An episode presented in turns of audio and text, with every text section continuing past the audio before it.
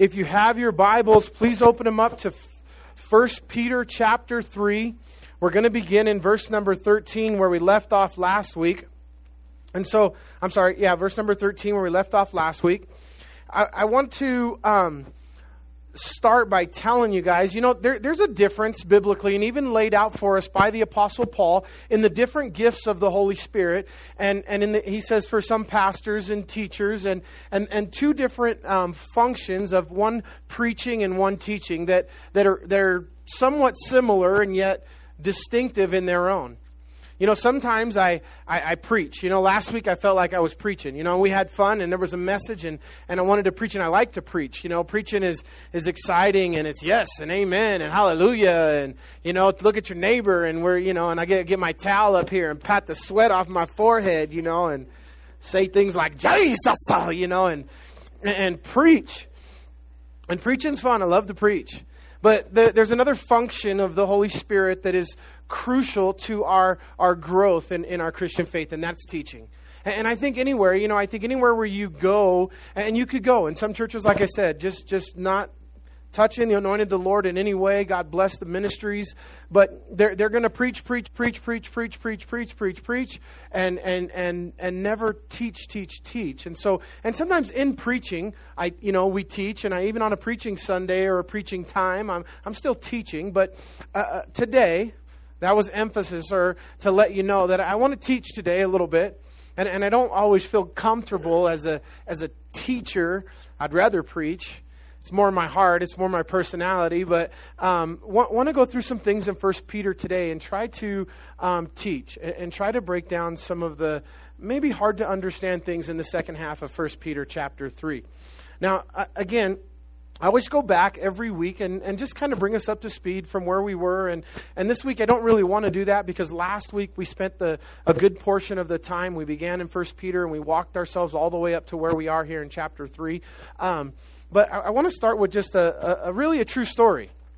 I, I have, um, I don't know how much detail I should give in this story, but I know a guy, let's just say this.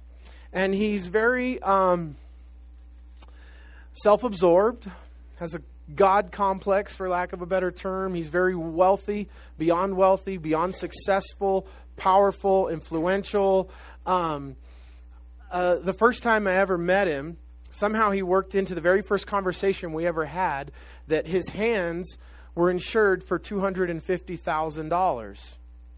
I'm like, oh, aren't you special? You are somebody. And I guess that was the point. And um, he sneezed. And somebody said to him, God bless you. And in his haughtiness, he looks at this person and he says, Who are you to bless me? And this Christian person who said, God bless you to him was a little dumbfounded, of course, and didn't know what to say. And, um, and I watched another person who was there and observed it and was like, wow, did you see what he just said? That was cool. And they, I can't, you know, they can't, they were just like, achoo, achoo, achoo, waiting for someone to say, God bless you to them so they could follow in his footsteps and say, Who are you to bless me? Who do you think you are to bless me? Well, first of all, the person said, God bless you. But since you asked, let me tell you what First Peter and what Paul and what Ephesians and what the Bible says you are. And if somebody says to that, who do you think you are? I don't care if it's a matter of blessing or life. If somebody says to you, Who do you think you are? I want our people here to be able to give them this answer, according to what the Word of God says and what we stud- we've been studying here in First Peter. So listen to this. You guys got to memorize this. You ready? So I'm a chosen generation, a royal priesthood, a holy nation. I'm his own special people, chosen by God, precious in his sight, a child of the king, ambassador of Christ. I'm a son of the one true God.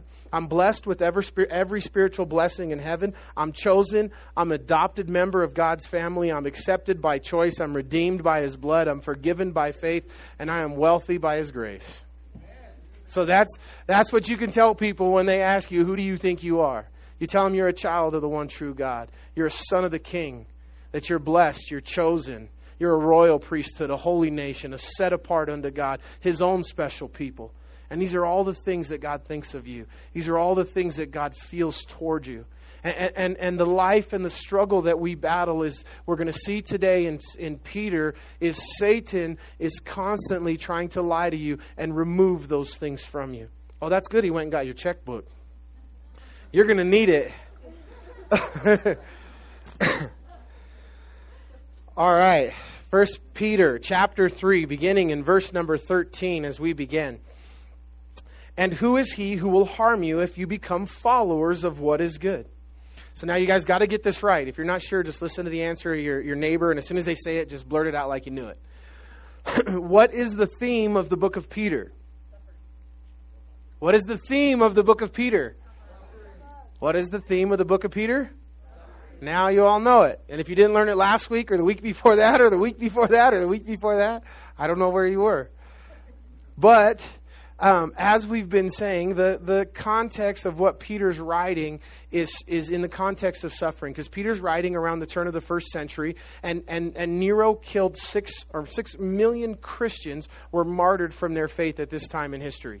He's writing to a group of people that were getting ready to and going to face real persecution for their faith. And Peter, as do all of the, the writers of the Bible, but nowhere in the world do you see this, only in Scripture, only in God's economy, from Genesis to Revelation, puts together the idea of suffering and blessing. Like nowhere else do we, do we get that concept. When's the last time you guys were working away in the yard? You smashed the hammer on your thumb and you said, Oh, joy, joy, joy. Blessing, blessing, blessing. Happy, happy, happy. Never, right? And, and this idea of joy and blessing is a, it's a God thing.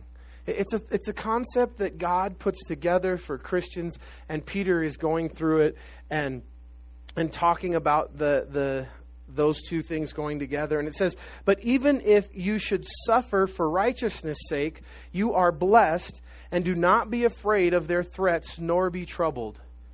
Turn with me, if you will. I want you to read this concept from the mouth of Jesus in the Sermon on the, on, uh, the Mount. Turn with me to Matthew chapter 5. I think it's important that we all turn there and look at it together. Um, now, the word blessed, we, lear- we, we learned last week, means happy. Happy. I even gave you a Phil Robertson to, to, to remember it. Happy, happy, happy. Blessed, the word blessed, literally translated, means happy. Oh, how happy. So basically, as you read the Beatitudes, Jesus is saying, Oh, how happy are the poor in spirit. Now, now, all of these things, again, they would seem to contradict, but in God's economy, it's different. In God's economy, that, that we, we, we don't work our way to the top. We work our way to become the servant of all to get to the top. We work our way to, to the bottom on our way up.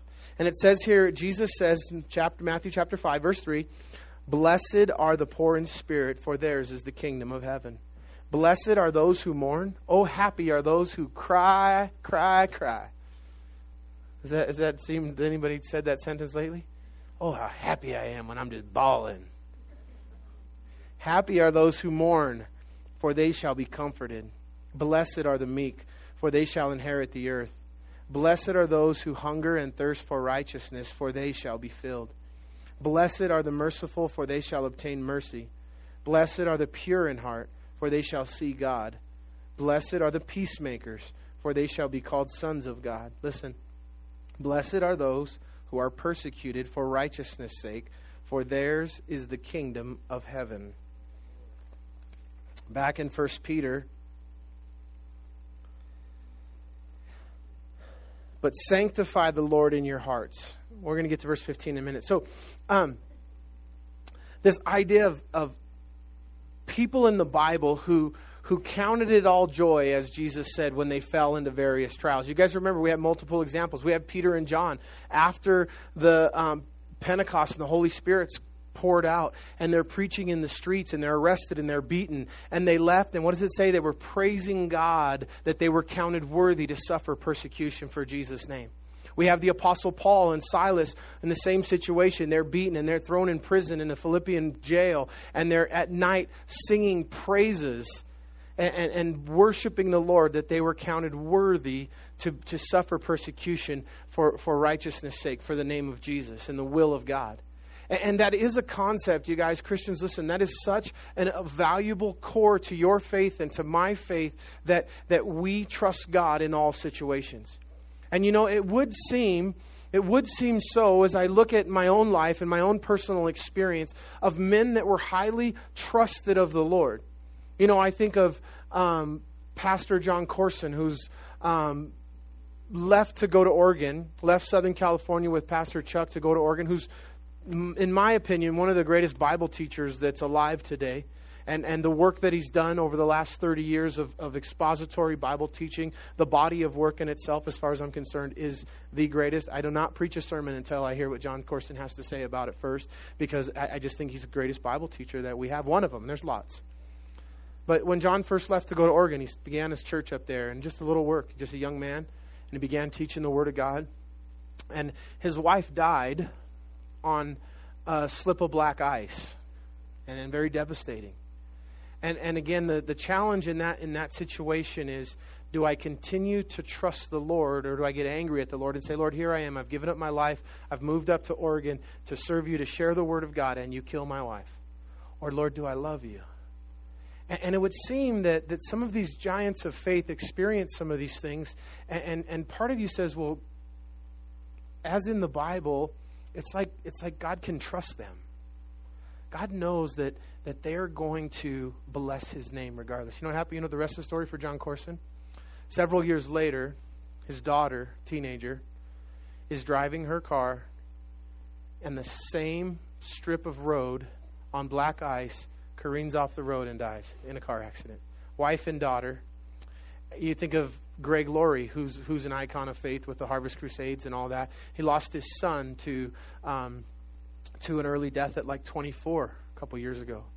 I think of Levi Lusko in, in the Pacific North, and or I mean uh, Montana, and his his five year old daughter went home to be with the Lord a couple Christmases ago, and um, you know. But it would seem that that you know the the idea is that those were counted worthy to suffer. And that, that's the attitude that the Bible has. That's the attitude that these men displayed when they went through it.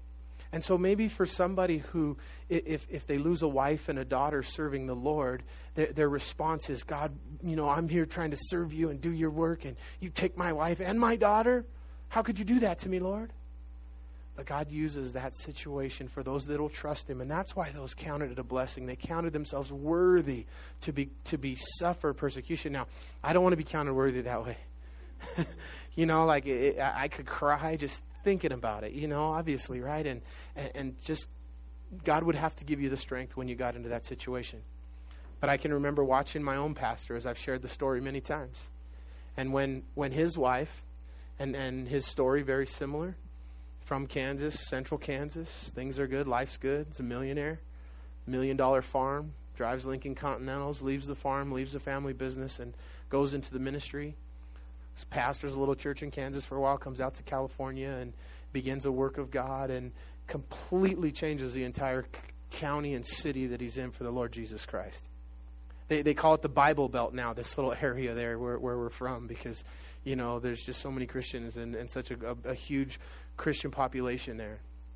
And his wife is, is diagnosed with pancreatic cancer. And just watching my pastor go through this and live through losing his wife and seeing the strength and the resolve and just the, the, the desire. She died on a Friday. And the following Sunday, I was in the front row when he stood in front of our church and said, No matter when, no matter where, no matter why, no matter how, I will trust the Lord. I'm going to go on serving the Lord. And the Lord bless and bless the Lord. The Lord bless, the Lord give, the Lord take away. I will bless the name of the Lord. And seeing that strength in him, seeing that, that resolve to trust God no matter what. We don't understand everything. And, and there is trials and, and there is persecutions and there is testing. And, and in all of that, I will bless the name of the Lord we had this um, theme when Cindy was diagnosed with cancer of believe. So everything we did at church was believe, bumper stickers, bracelets, and we were believing for a miracle. And and and when we didn't get that miracle and she went home to be with the Lord, I remember people saying to us, "Well, how's your believe now?" Better than ever, stronger than ever. You know, just it hasn't changed one iota, no matter when, no matter why, no matter how. I will trust the Lord. And that's the struggle you and I are going to live. That's the struggle that, that I battle as a pastor, trying to encourage you and encourage people in that, hey, trust the Lord, trust the Lord, trust the Lord, trust the Lord, trust the Lord. And so for those who have been through really, really hard times and come out on the other side like Peter and Paul and go, man, that was so cool. God trusts me enough to, to, to let me go through something really terrible. the concept's crazy, right? But that's that's that's that's the biblical concept of of suffering and blessing together. And then just the last little note. You know, the, the concept, the idea is being persecuted for righteousness' sake. And the only reason why I bring it up is because um, Christians abuse this idea all too often. You know, there's um, so called Christian ministries who stand on corners with signs that say, God hates fags. I, I promise you, Jesus wouldn't act that way. And then when they get persecuted, they, they come and say, Oh, I was persecuted from Jesus' name for righteousness. I'm so blessed. No, you're not blessed. You're a freak. You're persecuted because you're an idiot, not because for, for Jesus' sake. Don't get the two confused. You're persecuted because you're standing on a corner yelling at people that they're going to go to hell. And, and there's a difference of being persecuted for righteousness' sake and because you're just that person. Don't be that Christian, okay? You give the rest of us a bad name. No, I'm just kidding. So it says it in verse number 14 if, but if even if you suffer for righteousness' sake, you are blessed, and do not be afraid of their threats, nor be troubled. But sanctify the Lord God in your heart, and always be ready to give a defense to everyone who asks you for the reason for the hope that is in you, with meekness and in fear. Now, we can get a little intimidated with verse number 15 because it says that everyone should be ready to give a defense. So you can under, underline that word there, give a defense. That is where we get um, our English word apologetics. Apolog- apologetics, apologia of the Christian faith, of Christian doctrine, a scientific answer behind what you believe and a defense of, of what you hold to be true. We have in this nation some of the greatest apolo- Christian, what we call Christian apologetics. They are those egghead guys that are so smart that um, you, they, they, they give you this wonderful answer and you just have no idea what they just said because it was so far over your head you didn't get any of it. Um, very impressive very intellectual. We had um, and, and if you go to bible college and you take courses one of the course titles is apologetics a defense of the faith teaching you how to defend what you believe. And it comes right here from this verse. That's where we get that word apologia, apologia in the greek that, that, that, we, that is apologetics or a defense of the faith we have a pastor, you guys have met him, Pastor Bob. Pastor Bob was our um, resident egghead. He, he was, we used to tease him and say he's the smartest man in Yucca Valley.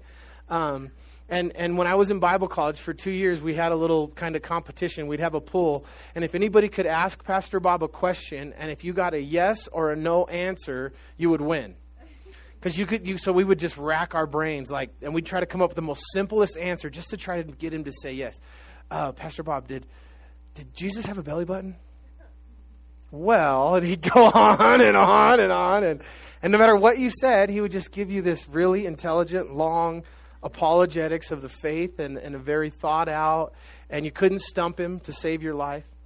We, we and you should follow and, and uh, you know whether you do it on facebook or different ways um, christian apologists because you, will learn so much you'll grow in your faith so much. The ones i recommend that are probably out there frank turek is, is one of the leading apologists. He writes the books.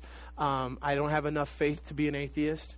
I think a ravi ravi? Ravi? Ravi zacharias Ravi Zacharias is another leading apologist, and you'll listen to these guys and the words that they use and the way they articulate an answer. And they often will go into secular settings and, and, and defend the faith among these very difficult scientific questions. And, and yet it says here that you should be an apologist, that you should be ready to give a defense of your faith. Is anybody scared?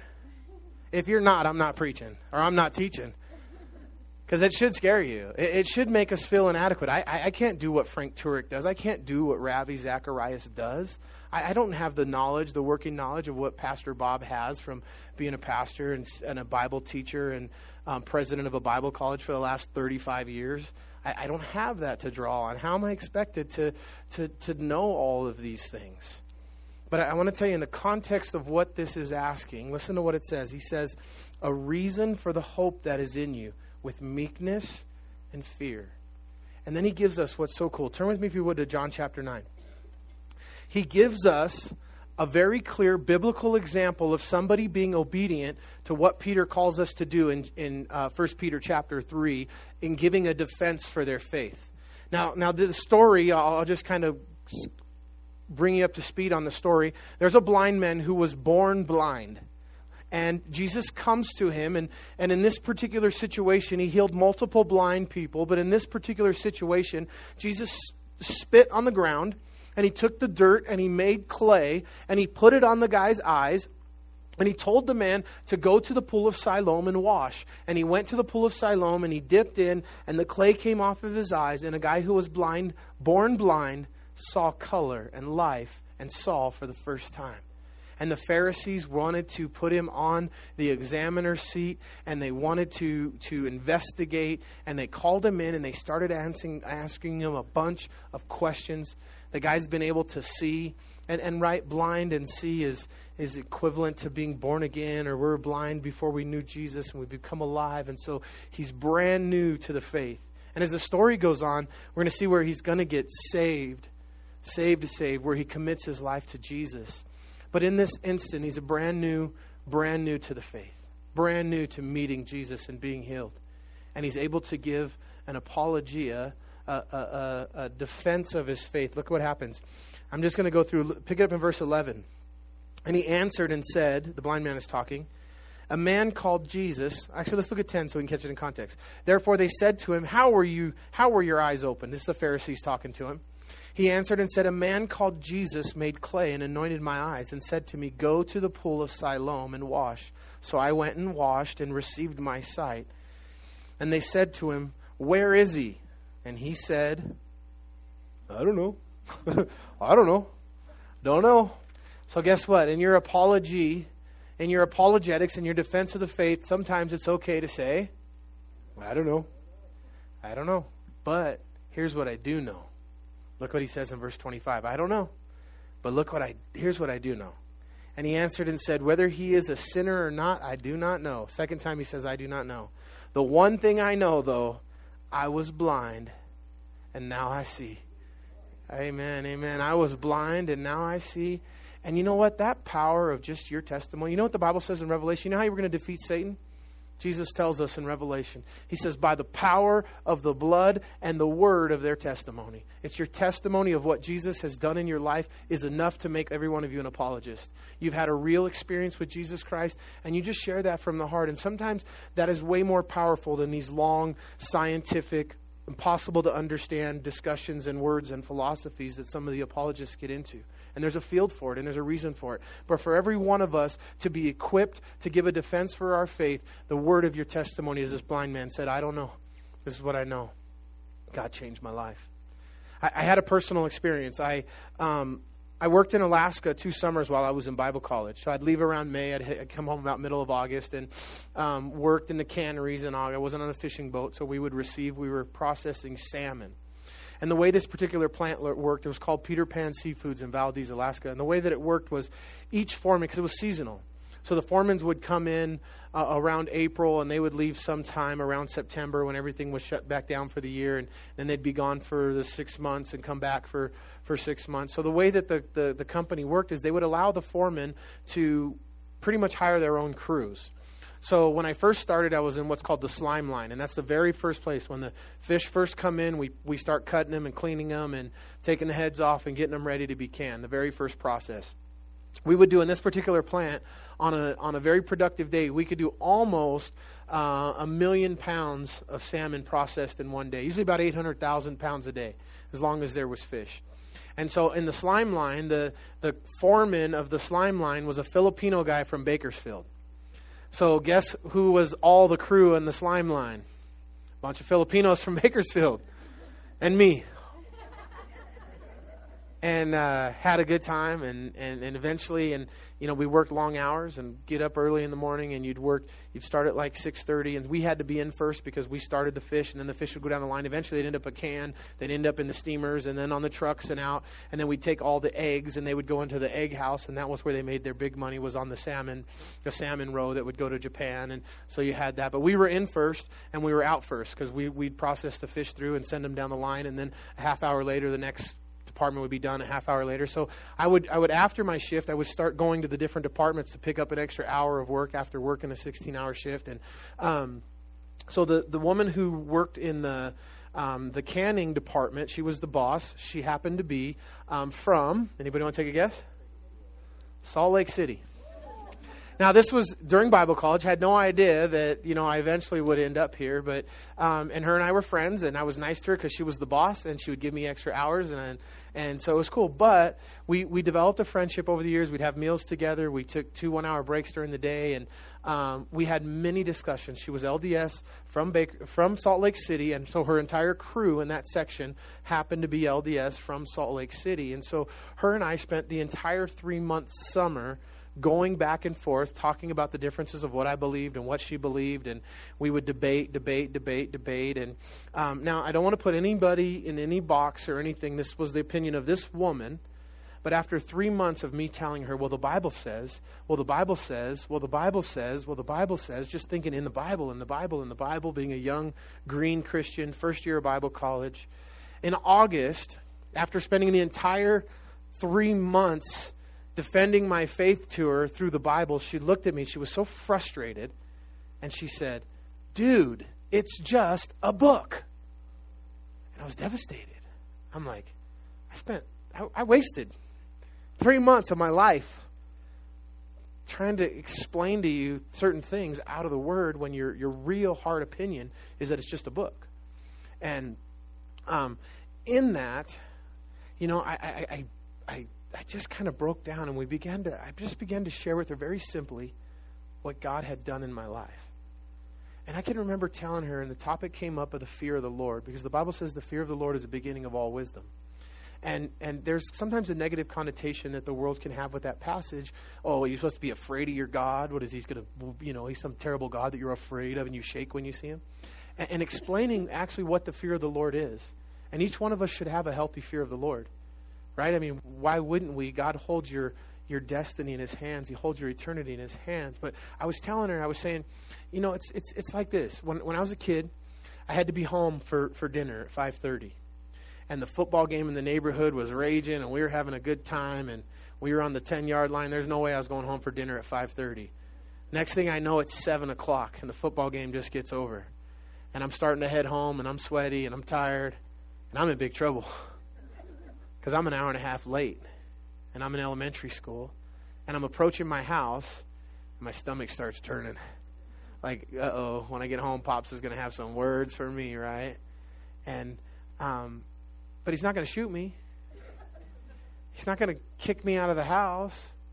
He loves me. He's a good, good father but I, have I've sinned. I've broken his rules, and there's there's going to be some consequences when I get home. There's there's a fear of a, of a holy God, and that it's healthy. And as I'm sharing with this with her, like she's almost crying. Like everything just changes, and all that defense, defense, defense. When I just shared with her my heart, and, and, and it got into what the Lord was doing, and how how I was blind, and where I was, and where I came. And so I just want to encourage you guys, but in that to to have a defense of your faith the power, the, the power of the blood, and the word of our testimony. And share your faith. Share what God has done in your life.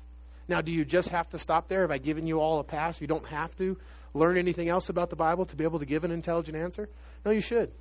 And as a Christian person, if you give an honest answer to somebody, I don't know, then you go home and you find the answer and you go back and you give them a, a, good, healthy answer so that, that we can battle and we can fight against that idea that we have this blind faith that just believes for nothing, because that's farthest thing from the truth. There's evidence. There's evidence, evidence, evidence in truth, and we go and we find an answer. We, we want to teach our kids to be apologists. We want to teach our kids to understand why they defend their faith. I guarantee you, and this is, this is a true story, and it's going to happen. Your kids are going to go to college. First day of college, a college professor says to the class on the first day, Raise your hand if you're foolish enough to believe that Jesus Christ lived and died on a cross. It's like an English class. What world does that have to do with anything college? But if you don't think that's out there, promise you it's out there. Talk to Lydia. She graduated, what is it? I always get it wrong. I say magna cum laude, and she's like, what is it? Summa cum laude, yeah. Summa cum laude. So she's really smart, just, just put it that way. And you know, and multiple times she'd come home, you know, and and and she was still going to college when we first got married, and um, after she got out of junior high and finished high school, and um, and she, uh, you know, I remember one time she came home and she had an art history class, and art history And the first day of class, the topic was there were no Jewish slaves in Egypt. It, has nothing to do with art. Just simply attack that the validity and that the Bible's true on the first day, because the Bible says that that the Jews were slaves in Egypt, and we know they were slaves in Egypt. And it's like, how does that have anything to do with art? It doesn't. So, so, so to have, so the point is this: our young people in school and in, in work and in um, and in life are going to be challenged. They should ha- be able to defend their faith. Challenge your kids. Ask them questions. You know, why, why do you believe that God created the heavens and the earth? What would you say if somebody said this? Caleb and I always have really good conversations because I don't know if it's a blessing or a curse, but he loves to argue and he's good at it, you know, and he'll, he'll come home and he'll say, Dad, somebody in school said that we evolved from monkeys and then he'll go on and tell me what he told them and how he, he explained it and, and i'll challenge him with some questions and, and, and as we raise them we teach him we instill those things in them by you know teaching some them some apologetics and some things that go along. Amen. All right, let's move on. Back to First Peter, chapter three. I said I was going to teach today. I got to get moving. Verse 16 says, having a good conscience. Everybody say good conscience. Now, unconscious and conscience, I'm going to get this wrong like four times, but there's a difference, right? Conscious and conscience. Chins and chus, okay? Um, so if I if I hit you really hard on the button on your chin, I will knock you unconscious, and you will be unaware of what's going on. Right? You, you'll be unaware of your surroundings. Different than your conscience. Your conscience is something that's eternal. Your conscience is something that that God has designed in every one of you to to act as a, as a um, conduit by which the Holy Spirit will, will speak to you, by which the Holy Spirit will convict you of sin, by which the Holy Spirit will place upon your heart right and wrong. And our conscience is something that we battle constantly in Christian life. This next section, I want you to, to, to file that away. And as I teach through this next section, don't miss that this entire context is in the context of your conscience and how Satan works to lie to you and deceive you within your conscience. Now, there's a big difference between condemnation and conviction, and we have to have that rule set before we move forward. The Bible says in Romans 8, there is now therefore no condemnation for those who are in Christ Jesus. God does not work in condemnation. But very similar to condemnation is conviction. And the entire ministry of the Holy Spirit, according to Jesus, was that the Holy Spirit would be sent to convict you of sins.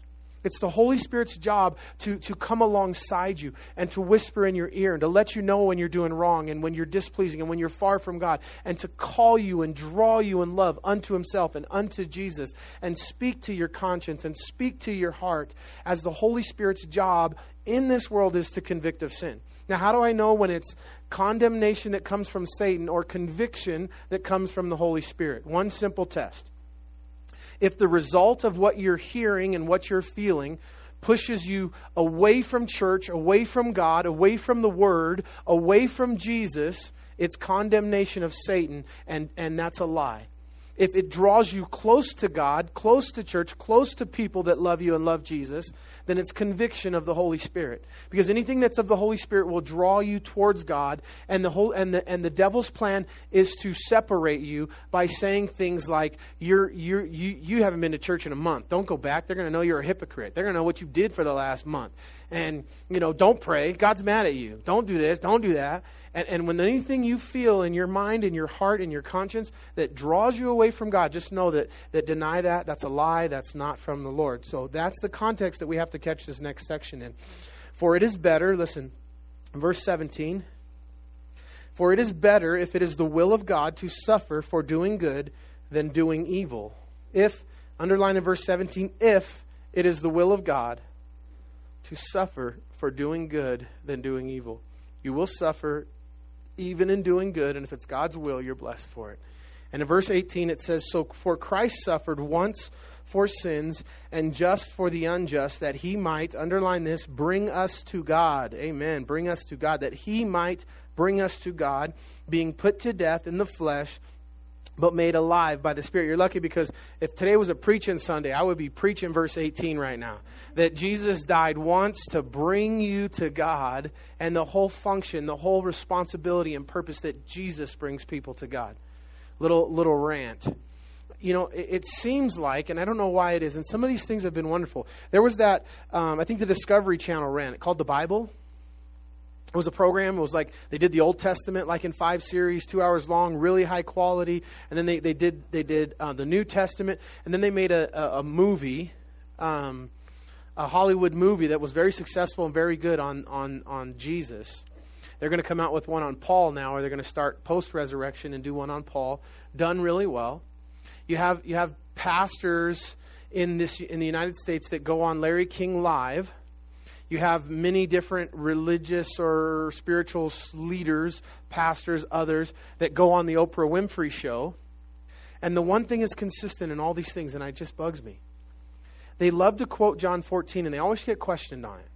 In John 14, in verse 6, it says, Jesus said, I am the way, the life, and the truth.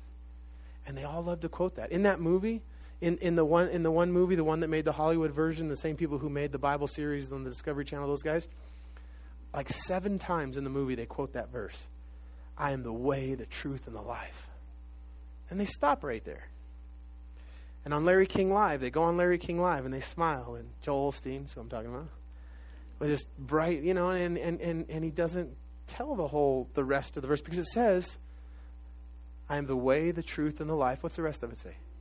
And no man comes to the Father except through me. And no man comes to the Father except through me. And yeah, there's there's one way. You know, if there was 452 different ways to proclaim the gospel and get to heaven, guess what I would be up here doing right now? I would be sharing with you all 452 different ways to get to heaven. I would proclaim them in Jesus' name powerfully, unashamedly. But there's only one way. Jesus said, I am the way, the truth, and the life, and no man comes to the Father but me. And Peter reminds us that Jesus brings us to God, and he is the only way to God. And then in verse 19 it says, By whom also he went and preached to the spirits in prison. So, who formerly were disobedient when the when once the divine long suffering waited in the days of Noah while the ark was being prepared, in which a few, that is, eight souls, were saved through water. So we get this kind of interesting perspective of our conscience. Don't forget what we're talking about, our conscience here, that Peter talks about, and he says Jesus went and preached in the prison. Now, when did Jesus do that? I, I want you to turn, we're going to pick that up in a minute, but I want you to turn with me to Genesis chapter 6. And he preached to a certain group of demonic beings. So the Bible says before Jesus ascended, he first descended. There's a verse in, in um, I'll give you the reference, in Ephesians 4 that says Jesus, before he ascended, he first descended. And so he went into hell, and it says that he preached to, to the prisoners, to captivity. Now, the word preach doesn't mean like preach the gospel in the same context. It means he went and he proclaimed truth. So Jesus went to the, the to hell basically and and preached there during that 3 days that he was that he died and before he rose again. And the Bible says, as Noah was three days and three nights in the belly of the whale, so shall the Son of Man be where? In the heart of the earth, is what the Bible says. And so Jesus goes to this place that Peter's going to bring up now. Now, why does Peter bring this up in this context, in this place? That Jesus, and this, this little trip that Jesus took down into the depths and into hell during this time, into prison. We had this guy in our, in our church back home. Amazing story. Now, you want to talk about a legit, like biker, crazy criminal, life criminal? Was this guy. Tattoos from his fingertips to his ears. He was a big, large human being. He was scary. He, he, he had an amazing, did 15 years in Pelican Bay. Pelican Bay is a maximum security prison in California where hardened criminals go to die.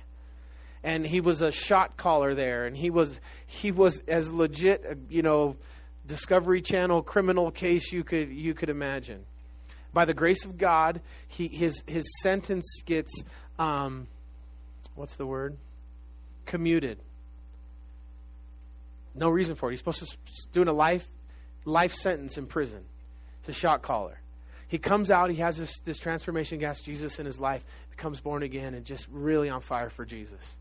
Like you stand and you talk to him and you think, I, I really hope he, he, he does know Jesus because I don't want him to squish my head right now and and if he if he happens to raise his voice, it, it's scary. And I'm not scared of too many things, but legitimately scared of this guy, this human being.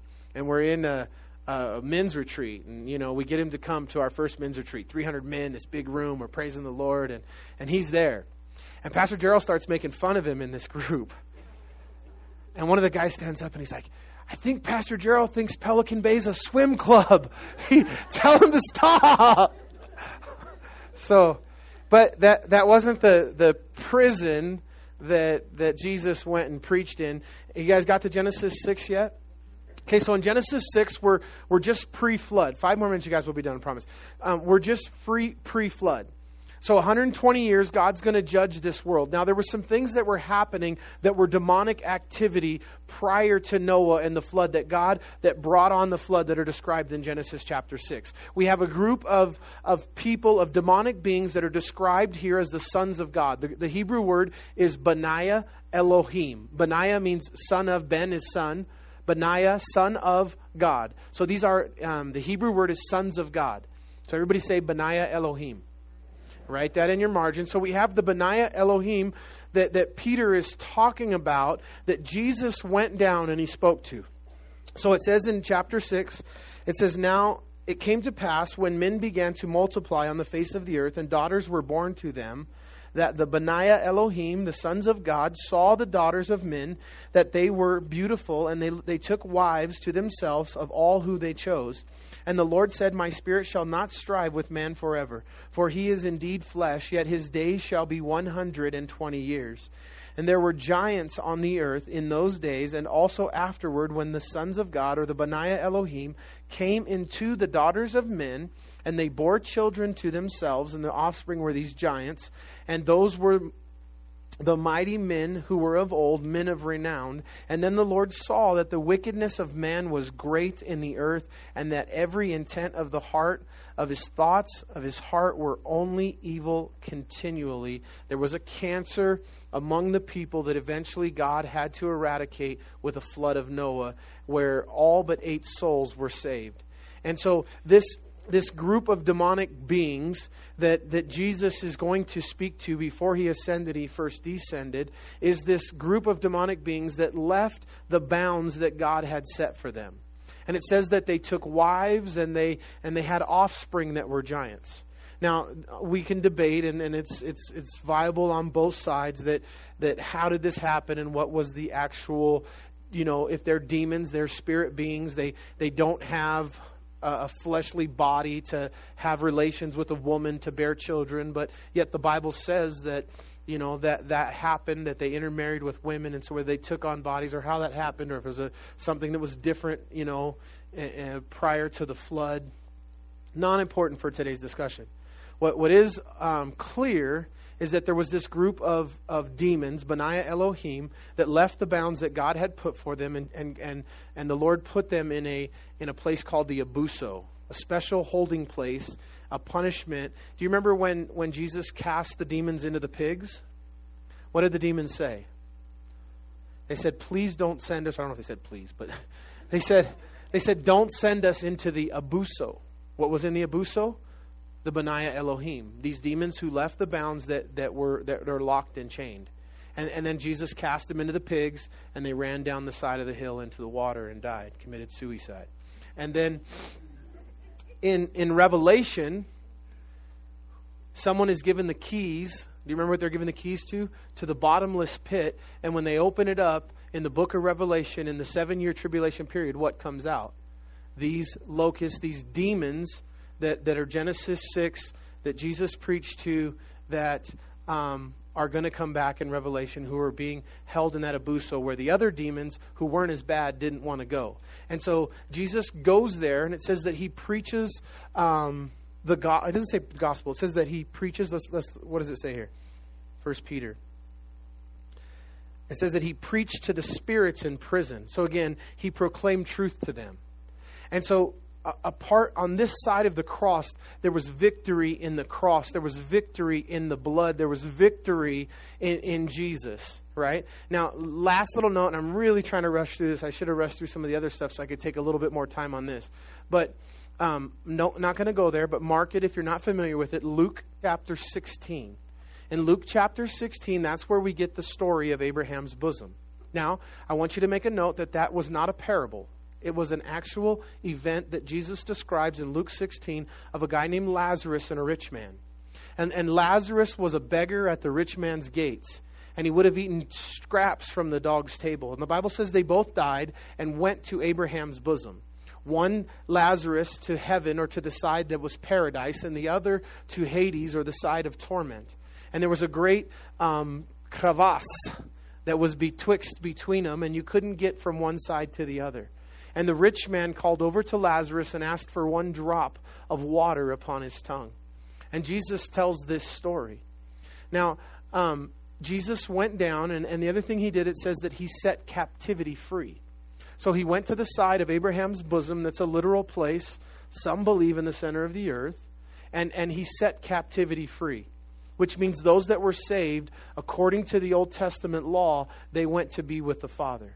Now, why couldn't they go to heaven before the cross? Because their sins were not washed away, their sins were only covered in the blood of the lambs. And, and a lamb's blood was not sufficient to wash your sins away, only to cover them. And so when Jesus died on the cross and shed his blood, he went down and he set captivity free. And the Bible says on this side of the cross, to be absent from the body is to be present with the Lord. So if you die today, you don't go to Abraham's bosom and wait for Jesus to die on the cross. You go directly to heaven to be with the Father and to be in heaven. But the other side, the, the, the temporary holding place for hell, it still exists. And the Bible tells us in Revelation that God is going to throw it into the eternal lake of fire. And, and that's where Satan and, and, and the false prophet will be cast into the eternal lake of fire. So Jesus goes down and he proclaims truth to the other side. There's no second chance. Some will say that he goes down and preaches the gospel to give you a second chance. That's not what it says. You can't find that. You got to make that up. That's not in the context. That's not in the in the scriptures anywhere supported. There's no second chance. He goes down and, and, and he claims victory on the cross for you and me in this idea of our conscience.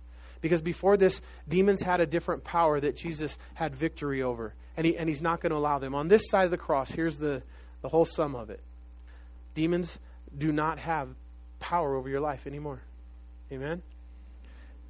The, the, the, only power, how much power does Satan have over your life? Only what you give him. Only what you give him. And the, the demons have no power to touch you. And Jesus went down, Peter tells us, and proclaimed victory. They have power to do this, though. They do have power to lie to your conscience, and that's what they do effectively and well. They will lie, lie, lie, lie to you. And that's why I think it's important that you remember this list of who you are, that you're chosen, that you're blessed, that you're wealthy, that you're a child of the one true God, you're a son of the King. And you remind yourself of those things as, as God is, is doing. And Satan has no power over your life. The Bible says, He that is in you is greater than he that is in the world. And, and, and Jesus is in you. And, and you can't be demon possessed and, and a Christian at the same time. You don't need to be freed of any demons because there's no demons that are going to exist and live where the Holy Spirit of God lives in your heart and your life. And he that is in you is greater than he that is in the world. You know, we, we want to say, oh, Satan made me do it. That's a, that's a famous excuse of Christians. It was Satan. Satan made me do it. I didn't want to do it. It was Satan. Well, first of all, Satan is not omnipresent by God, like God. He can only be in one place at one time. And so, but he has a whole host. A third of the of the angels became fallen angels or demons that, that can tempt us and, and do. There was a guy and he was a penny pincher and he, he, he finally, whatever reason, he let loose and he gave his wife the credit card to go to the mall to, to shop. And he warned her and he said, Don't you overspend. He said, If you see something and you're tempted to buy it and it's too expensive, he said, I want you to just say, Get behind me, Satan. Get behind me, Satan. So you don't give in to that temptation and spend too much money. And she comes home with the most beautiful, expensive dress he's ever seen. And he's freaking out. And he's going, What? I told you if you get tempted to say, Get behind me, Satan. And his wife goes, Honey, I did. I did. I said, Get behind me, Satan. And he said, It looks good from back here, too. and I had to buy it. But Satan, he doesn't, he doesn't have any power over your conscience. But here's the deal. And you know what happens right here in church, too?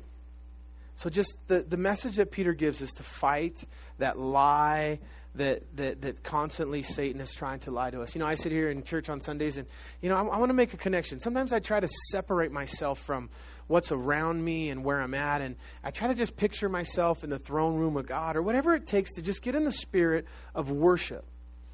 And every time I'm standing there and I just, I just want to worship the Lord, I start hearing these voices. reminding me of what I did yesterday and my sins and telling me that don't raise your hands to the Lord, you're a hypocrite.